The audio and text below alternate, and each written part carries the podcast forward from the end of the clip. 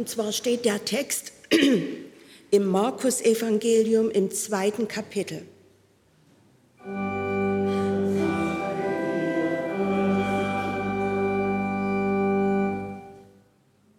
Und Jesus ging wieder nach Kapernaum. Und es wurde bekannt, dass er im Hause war. Und es versammelten sich viele, so dass sie nicht Raum hatten, auch nicht draußen vor der Tür. Und er sagte ihnen das Wort.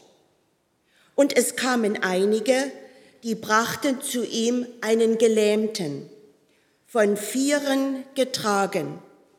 Und da sie ihn nicht zu ihm bringen konnten wegen der Menge, deckten sie das Dach auf, wo er war, gruben es auf und ließen das Bett hinunter, auf dem der Gelähmte lag.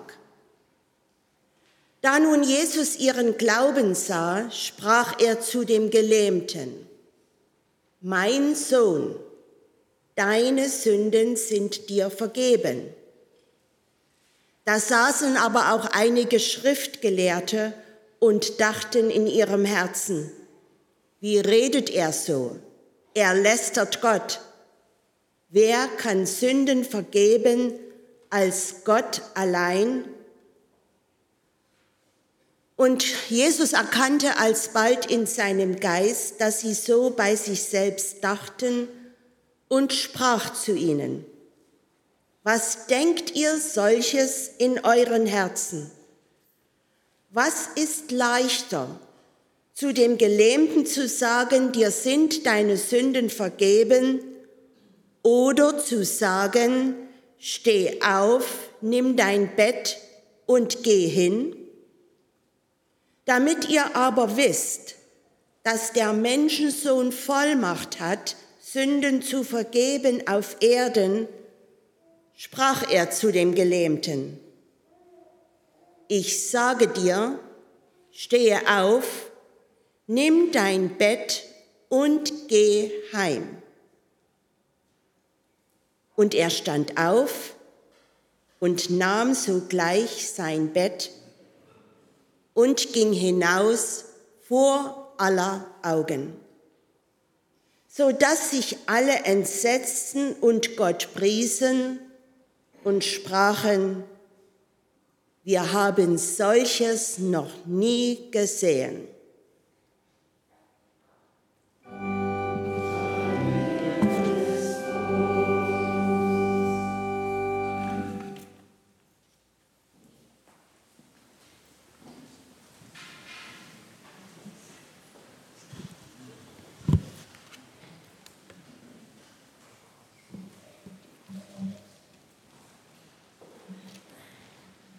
Die Gnade unseres Herrn Jesus Christus und die Liebe Gottes und die Gemeinschaft des Heiligen Geistes sei mit uns allen. Amen. Lasst uns in der Stille beten.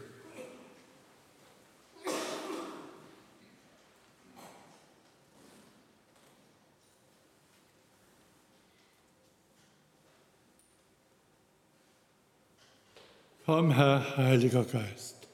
Amen. Ja, das würden wir auch gerne einmal erleben, was damals die Leute erlebt haben, die dann gesagt haben, sowas haben wir noch nie gesehen, so wunderbar, so Jesus erleben, so ganz nah, so in Vollmacht und Kraft. Das ist eine tolle Sache. Vielleicht hat es der eine oder andere schon mal erlebt. In einer Heilungsstunde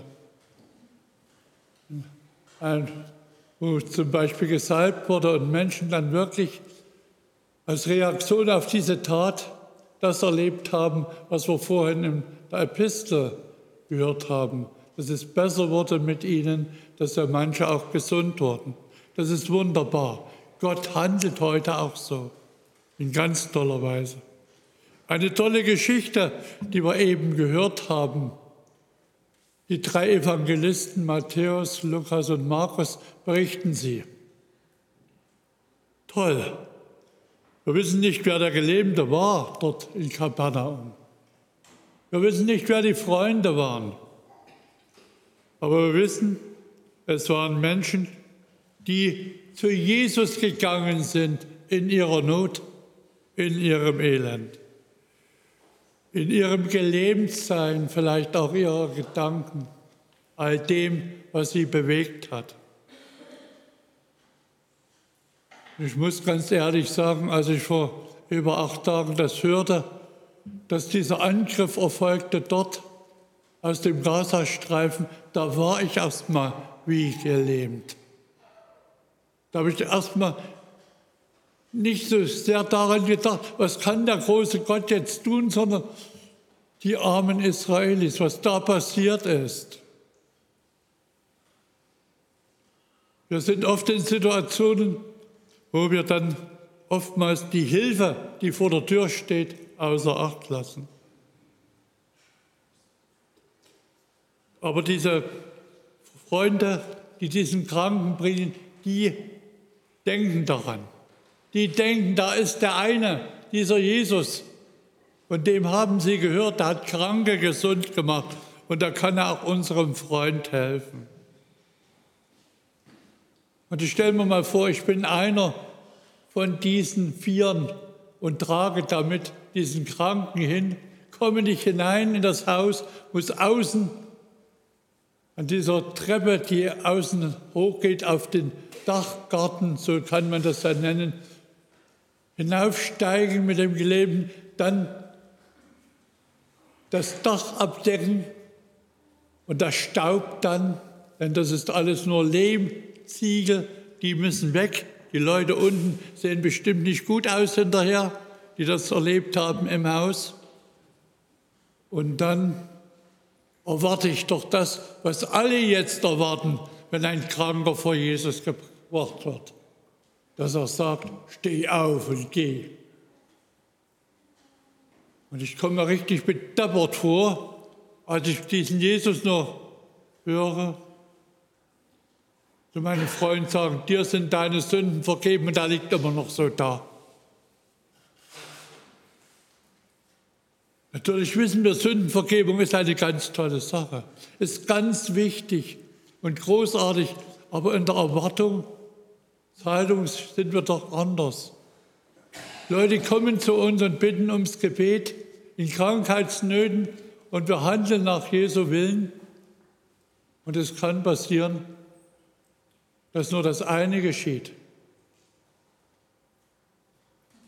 Steh auf, nimm deine Tragbare, geh nach Hause. Das sagt Jesus eben nicht. Er sagt, deine Sünden sind dir vergeben. Jesus sagt auch nicht, ich vergebe dir deine Sünden. Nein, er tut es vom Vater her. Er hat die Antwort vom himmlischen Vater bekommen. Das darf er dann tun. Aber eben aufgrund der ersten Tatsache, die wichtig ist, ohne Sündenvergebung gibt es keine Heilung und kein Heil. Da wollen wir uns mal die Gestalten ansehen, die Gruppen, die da bei dieser Sache dabei sind, die das erleben, die diesen Neuanfang dieses Gelähmten miterfahren und erleben. Das ist der Gelähmte selber. Er wird sich Gedanken gemacht haben. Woran mag das liegen, dass ich jetzt diese Krankheit erleiden muss, den Unfall hatte, vielleicht sagt der eine oder andere auch, mit meinem Motorrad verunglücken musste und nun im Rollstuhl sitze, oder dass ich das Augenlicht verliere und andere Krankheiten, die wir auch aufzählen können. So denkt man dann, wo ist denn meine Schuld? Habe ich da Schuld? Bin ich da schuldig geworden? Wie ist das? Da sind Ängste da. Zukunftsängste, wenn ich hier schon so leiden muss. Das muss doch ganz schlimm sein. Gott ist doch ein liebender Gott. Wie kann der das nur tun? Da muss das doch irgendwie an mir liegen. Es gibt Menschen, die so denken und sehr weit sich hineinsteigern in dieses Denken. Diese Ängste, die lähmen dann. Die machen dann unfähig, die Wahrheit zu erkennen. Jesus hat dir einmal deine Sünden vergeben. Vielleicht zu einer Bekehrung oder in einem Gottesdienst, wo du das ganz toll erlebt hast. Und nun kommen doch immer wieder das Denken, warum erleide ich das, warum muss das sein, warum passiert das in der Familie. Wichtig ist, dass wir jeden Tag neu darauf vertrauen, dass Jesus die Sünde vergibt. Und Jesus erwartet ja nicht mal von dem Gelähmten, dass er ihn erst darum bittet. Herr, vergib mir meine Schuld. Nein, die Vergebung kommt von weg und uns geht es noch viel besser mit diesem Gelähmten. Wir wissen vom Gekreuzigten, der die Schuld am Kreuz für uns getragen hat. Das wusste der damals nicht. Es ist doch toll, dieses Wunder. Vertrauen können, Vertrauen auf Gottes Durchhilfe. Der Gelähmte hat sich hinbringen lassen. Und dann die Freunde. Sind auch Helden in dieser Geschichte, muss man sagen. Die drängen sich einfach durch. Die nehmen da keine Rücksicht, weil sie zu Jesus wollen. Manche nehmen viel zu viel Rücksichten, wenn sie zu Jesus wollen. Na, das kann ich doch heute nicht. Oder da kommt der heute zu Besuch, da kann ich doch nicht unter Gottes Wort gehen und so weiter und so fort. Wie viele Rücksichten werden genommen? Und man kommt dann nicht zu Jesus. Da steht so viel oft dazwischen. Die finden den richtigen Weg. Und die haben sich vielleicht sogar gut gefühlt, als sie dann da hochgestiegen sind, das Dach abgedeckt haben. Und ich habe eingangs gesagt, und danach vielleicht erst mal geschockt sind sie gewesen, als sie erlebt haben, das passiert jetzt gar nicht, was wir erwartet haben, im ersten Moment.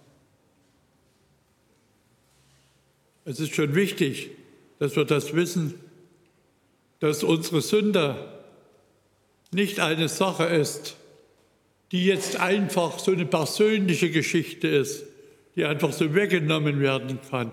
Oder wenn wir hilfsbereit sind, dann können wir es auch abarbeiten, dass die vier vielleicht gedacht haben, Jetzt bringen wir jemanden zu Jesus, da tun wir aber ein gutes Werk. Martin Luther hat da ganz knallhart gesagt, das können wir gar nicht tun, gute Werke, mit denen können wir nichts erreichen. Es ist schön, wenn gute Werke geschehen in Krankenhäusern, wenn Leute helfen, wenn Leute ehrenamtlich da sind, in Kitas mithelfen, gerade dort, wo Not jetzt, Not am Mann ist. Aber dann bitte nicht mit dem Hintergedanken, da muss der liebe Gott aber ganz toll mit mir zufrieden sein. Der Hintergedanke ist falsch. Gott freut sich drüber, natürlich.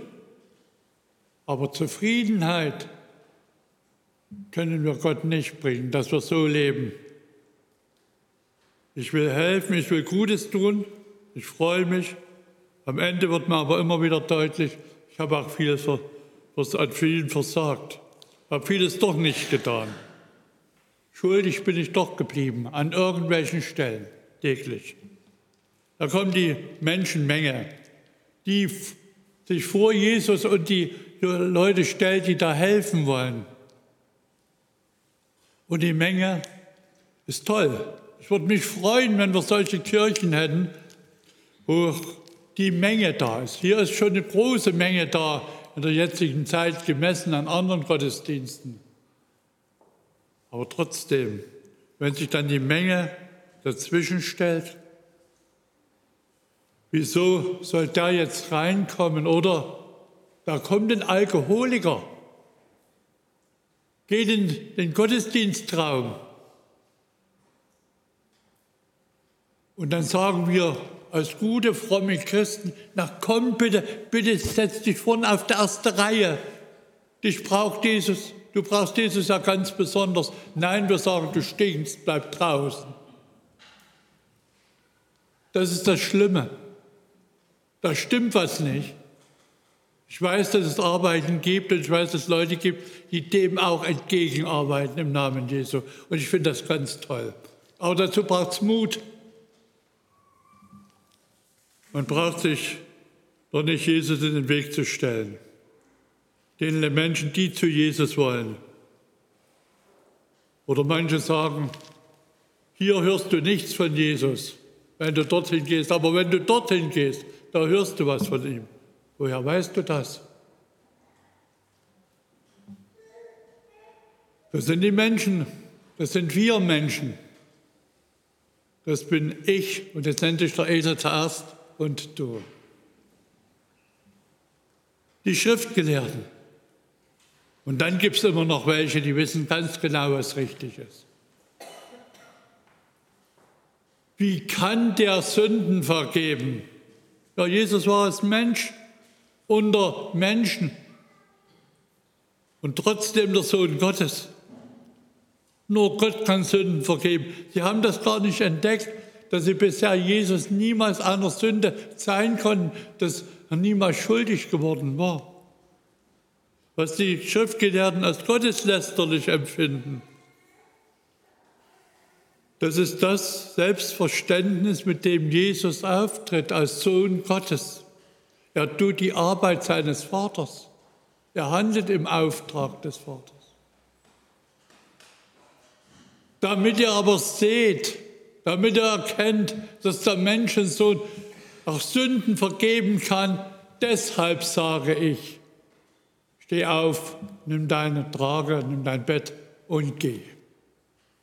Deshalb sage ich. Es ist eine wunderbare Sache, dass Jesus so handelt.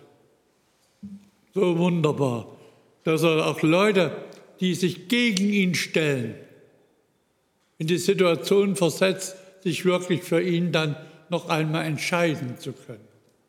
Und wir wissen ja zum Beispiel um den Nikodemus, der sich als Pharisäer für Jesus entschieden hat und den Josef von Arimathea und andere aus dem Hohen Rat. Und da schließlich Jesus als der Handelnde, den wollen wir nicht vergessen. Das Unfassbare ist da, dass er als Gottessohn immer ganz Mensch geworden ist, angreifbar, anfechtbar. Und hat alle Versuchen, hat er widerstehen können, Jesus. Und ich finde das ganz tolle, dass er hier nicht dem Kranken sagt, bevor er ihm die Sünden vergibt, na, wo drückt denn der Schuh? Das sieht er selber, Jesus. Er lässt ihn auch nicht die Krankengeschichte erzählen, wie das mancher Arzt tun muss, um richtig zu behandeln, sondern er sagt ganz einfach das, was der himmlische Vater ihm aufträgt. Mach den Menschen bereit dafür, dass er das volle Heil und die volle Heilung empfangen kann. Dir sind deine Sünden vergeben. Und das wünsche ich einem jeden von uns, dass wir so Jesus erleben. Dass wir das können, auch anderen das sagen können, gefüllt mit Heiligem Geist, anderen sagen können, im Auftrag und im Namen Jesu Christi, dir sind deine Sünden vergeben dass wir die Leute nicht zum Pastor schicken müssen, wenn sie mit ihrer Not zu uns kommen, sondern dass wir jederzeit bereit sind, das zu tun, was Jesus getan haben will. Es ist schön, wenn wir Pfarrer haben, die noch einmal darauf wirklich von Gott her festgelegt sind, darüber nicht zu quatschen. Und hoffentlich geschieht es dann nicht, wenn Leute zu uns kommen, dass wir dann ein zu offenes Herz und noch offeneren Mund haben. Den offenen Mund, den brauchen wir dann nicht. Offene Herz aber ja. Wie wichtig ist es, das zu erleben? Und wichtig ist es eben auch in Gemeinden zu erleben, dass Leute gesund werden, dass Leute geheilt werden, dass das Siegel für die Wahrheit des Wortes Gottes aufgedrückt ist, dass man es erkennt, jawohl, und so darf ich einen jeden einfach bitten, da es unter uns ist und sagt, ich habe mir meine Sünden vergeben lassen. Ich rufe auch Herr, ich möchte das Ziel nicht verfehlen, deine Herrlichkeit. Dass derjenige auch darauf vertrauen darf, dass wenn es Gottes Wille ist und er nicht diesen Weg des Leidens gehen soll, dazu gibt es auch Menschen, die dazu berufen sind, dass auch Heilung erfahren darf. Ich wünsche uns Heilung, Heil und Segen für diese Gemeinde, für unsere Geschwister, die sich auf den Heimweg machen aus Israel. Ich wünsche Heil und Heilung und erbitte das für Israel, Er bittet das aber auch für die unschuldigen Menschen im Gazastreifen, die diese Politik nicht wollten, denen sie aufgedrückt wurde und die jetzt darunter mit leiden müssen, was da geschehen ist. Herr, vergib. So werden wir dann beten. Ich werde mit uns dann als Beichte das Gebet von Coventry beten, wo das noch einmal total zum Ausdruck kommt. Vater, vergib. Und der Vater hat vergeben in Jesus, dir, mir und uns allen. Amen. Und der Friede Gottes, der höher ist als unsere menschliche Vernunft, bewahre unsere Herzen und Sinne in Jesus Christus, unserem Herrn. Amen.